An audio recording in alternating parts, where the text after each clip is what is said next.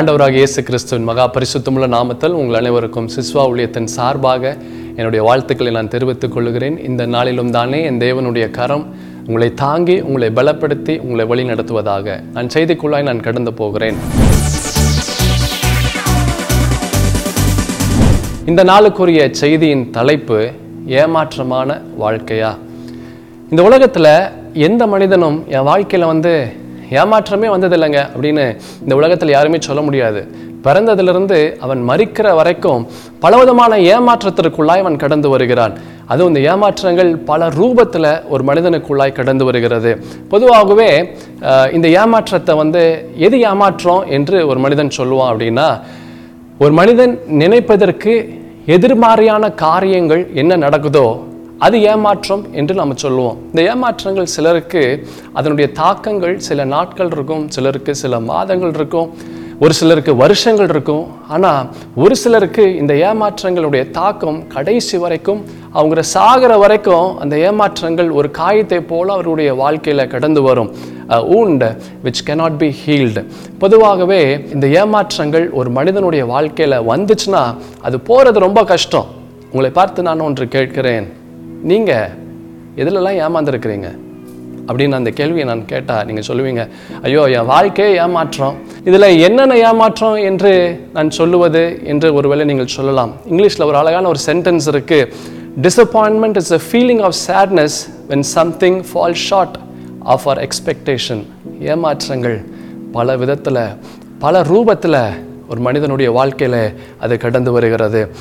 பொதுவாகவே இந்த ஏமாற்றங்கள் ஒரு மனிதனுக்கு வியாதி இருந்ததுன்னா அந்த வியாதியிலிருந்து அவன் விடுதலை பெறும்படியாக பல விதத்தில் அவன் முயற்சி செய்வான். பல டாக்டர் இடத்துல போவான், பல மருந்து மாத்திரைகள் எப்படியெல்லாமோ அந்த வியாதியிலிருந்து அவன் விடுதலை பெற வேண்டும் என்று அவன் முயற்சி செய்வான். ஆனால் அந்த வியாதியிலிருந்து அவன் விடுதலை பெற முடியலை அப்படின்னா மிகப்பெரிய ஒரு ஏமாற்றம் அது அவனுடைய வாழ்க்கையில். எனக்கு தெரிந்த ஒரு குடும்பம், பத்து வருஷமாக அவங்களுக்கு திருமணமாகி அவர்களுக்கு குழந்தை இல்லை. எத்தனையோ டாக்டர் இடத்துல போனாங்க, எத்தனையோ மருந்து மாத்திரைகள் எல்லாம் அவங்க சாப்பிட்டு பார்த்தாங்க, எதுவுமே அவங்களுக்கு கை கொடுக்கல. ஒரு சமயம் என்னை பார்த்து அவர்கள் ஒரு வார்த்தை கேட்டாங்க, அண்ணன் என் வாழ்க்கையில் இப்படிப்பட்ட ஒரு ஏமாற்றத்தை நான் சுமந்து கொண்டு இருக்கிறேன், என் வாழ்க்கையே ஏமாற்றத்தில் முடிந்து விடுமா, கடைசி வரைக்கும் என் வாழ்க்கை இப்படியே இருக்குமா என்று என்னை பார்த்து இந்த கேள்வியை கேட்டார்கள். ஏன் ஒரு மனிதனுடைய வாழ்க்கையில் ஏமாற்றம் வருகிறது தெரியுமா? சூழ்நிலையை அதிகமாய் நம்பும்போது, மனிதர்களை அதிகமாய் நம்பும்போது, தவறான எண்ணங்கள் தவறான நம்பிக்கை ஒரு மனிதனுக்குள்ளாய் வரும்போது அது அவனுடைய வாழ்க்கையில் ஏமாற்றமாய் முடிகிறது. உங்களுக்கு ஒன்று தெரியுமா, பரிசுத்த வேதாகமத்தில் அநேகருடைய வாழ்க்கை ஏமாற்றம் நிறைந்ததாக இருந்தது. சாரால், ரெபேக்கால், ராகேல், எலிசபெத்து, அன்னாள், யோபு, யோசேப்பு, இப்படி சொல்லிக்கொண்டே போகலாம். இவருடைய வாழ்க்கை பலவிதமான ஏமாற்றத்தின் வழியாய் கடந்து வந்தார்கள். ஆனால் கடைசி வரைக்கும் அந்த ஏமாற்றம் அவருடைய வாழ்க்கையில் இல்லை. அந்த ஏமாற்றத்தை அவர்கள் ஜெயித்தார்கள். எப்படி தெரியுமா?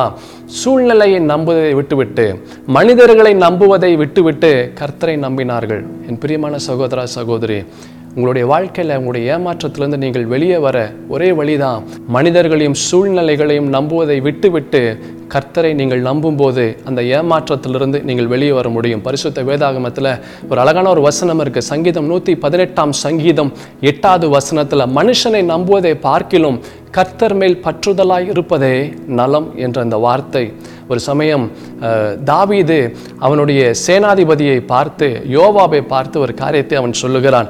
என்ன காரியம் சொல்கிறான் அப்படின்னா, நீ போய் தேசத்தில் இருக்கிற எல்லா ஜனங்களுடைய எண்ணிக்கை, சென்சஸ் நீ எடுத்துட்டு வா, குறிப்பாக எல்லா வீரர்கள் எத்தனை பேர் இருக்கிறாங்க என்று எண்ணிக்கொண்டு வா என்று தாவீது அவனுடைய சேனாதிபதியாக யோவாபை பார்த்து அவன் சொல்லுகிறான். அப்பொழுது அந்த யோவாப் சொல்லுகிறான், அந்த சேனாதிபதி, ராஜாவை இந்த காரியம் செய்ய வேண்டாம், இந்த காரியம் செய்வது எப்படி இருக்குன்னா ஆண்டவரை நம்பாதபடி மனிதர்களை வீரர்களை நம்புவதை போல இருக்கு, கர்த்தருக்கு இது பிடிக்காத காரியம், கர்த்தர் அருவருக்கக்கூடிய காரியம் என்று அந்த சேனாதிபதி தாவீதின் இடத்துல சொல்லுகிறான். உடனே தாவீது சொல்றான், நான் ராஜாவா நீ ராஜாவா, நான் சொல்லுகிற காரியத்தை நீ செய் என்று அவன் சொல்லுகிறான். சரி ராஜாவை என்று சொல்லிவிட்டு இவன் போய் யூதா தேசம் மற்றும் இஸ்ரவேல் தேசம் மற்றும் எல்லா இடங்களுக்கு போய் அவன் எல்லாம் அந்த சென்சஸ் எடுத்துட்டு எத்தனை பேர் இருக்கிறாங்க, குறிப்பாக எத்தனை வீரர்கள் இருக்கிறாங்க என்று அந்த எண்ணிக்கையை அவன் எடுத்துட்டு கிட்டத்தட்ட ஒன்பது மாதத்துக்கு பிற்பாடு அந்த எண்ணிக்கையை எடுத்துட்டு வந்து ராஜாவின் இடத்துல அவன் கொடுக்கிறான். அவன் கொடுத்த உடனே ராஜாவுக்கு, அதாவது தாவீதுக்கு, அப்போதான் அவனுக்குள்ள ஒரு யோசனை வந்தது. என்ன யோசனைன்னா,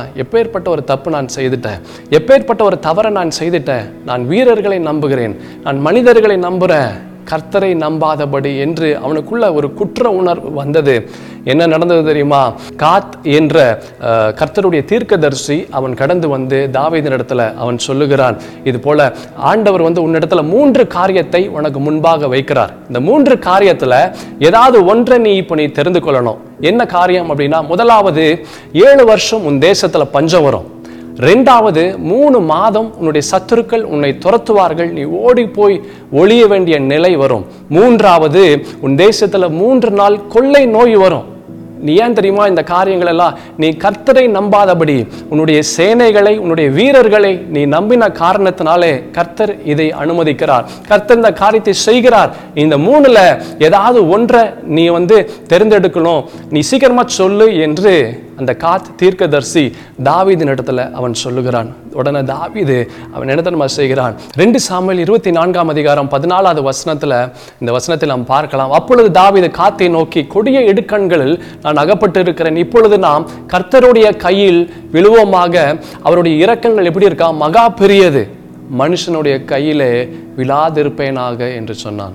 என் பிரியமான சகோதர சகோதரி, இந்த உலகத்தில் ஒரு மனிதன் பலவிதமான ஏமாற்றத்தின் வழியாய் அவன் கடந்து வர நேரிடும். எப்போ தெரியுமா? கர்த்தரை நம்பாமல் இருக்கும்போது. உங்களை பார்த்து நான் ஒன்று கேட்கிறேன், எதிலெல்லாம் நீங்கள் ஏமாந்துருக்கிறீங்க? யாரெல்லாம் உங்களை ஏமாற்றிருக்கிறாங்க? உங்களுடைய நண்பன் உங்களை ஏமாற்றிருக்கிறானா? இல்லை உங்களுடைய பிள்ளைகளை நம்பி நம்பி உங்களுடைய வாழ்க்கையை நீங்கள் இழந்திருக்கிறீர்களா? இல்லை உங்களுடைய திருமணமே ஏமாற்றத்தில் முடிந்திருக்கிறதா? பரிசுத்த வேதாகமத்தில் ஒரு அழகான ஒரு வசனம் இருக்குது. சங்கீதம் முப்பத்தி நான்காம் சங்கீதம் பத்தாவது வசனம், சிங்கக்குட்டிகள் தாழ்ச்சி அடைந்து பட்டினியாக இருக்கும், கர்த்தரை தேடுகிறவர்களுக்கோ என்னவா ஒரு நன்மையும் குறையப்படாது. உங்களுடைய வாழ்க்கையில் எப்பேற்பட்ட ஏமாற்றத்தில் நீங்கள் சிக்கிக்கொண்டு இருக்கிறீங்க, எப்பேற்பட்ட ஏமாற்றத்தில் நீங்கள் இருக்கிறீங்க என்று எனக்கு தெரியாது. ஆனால் ஒன்று தெரியும், நீங்கள் கர்த்தரை சார்ந்து இருக்கும்போது, நீங்கள் கர்த்தரை நம்பும்போது, உங்களுடைய கவனம், உங்களுடைய எண்ணங்கள், உங்களுடைய யோசனைகள் கர்த்தர் மீது இருக்கும்போது இந்த ஏமாற்றத்திலிருந்து நீங்கள் எளிதில் சுலபமாய் நீங்கள் வெளியே வரலாம். வேதத்திலே ஒரு அழகான ஒரு வசனம் இருக்குது. ஆபக்கூக் மூன்றாம் அதிகாரம் பதினேழாவது வசனம், அத்திமரம் துளிர் விடாமற் போனாலும், திராட்சை செடிகள் பழம் உண்டாகாமற் போனாலும், ஒலிவ மரத்தின் பலன் அற்று போனாலும், வயல்கள் தானியத்தை விளைவியாமற் போனாலும், கிடையில் ஆட்டு மந்தைகள் முதலற்று போனாலும், தொழுவத்திலே மாடு இல்லாமற் போனாலும், எல்லாமே இல்லாமல் போனாலும் போனாலும் போனாலும் என்ன வந்தாலும் சரி, என்ன வரலனாலும் சரி, நான் கர்த்தருக்குள் நான் மகிழ்ச்சியாக இருப்பேன், என் ரட்சிப்பின் தேவனுக்குள் நான் களி கூறுவேன். இப்படிப்பட்ட நபராய் நீங்கள் இருந்தீங்கன்னா அந்த ஏமாற்றத்திற்கே நீங்கள் ஏமாற்றம் தருவீங்க, டஃப்புக்கே டஃப் கொடுப்பீங்க. God bless you.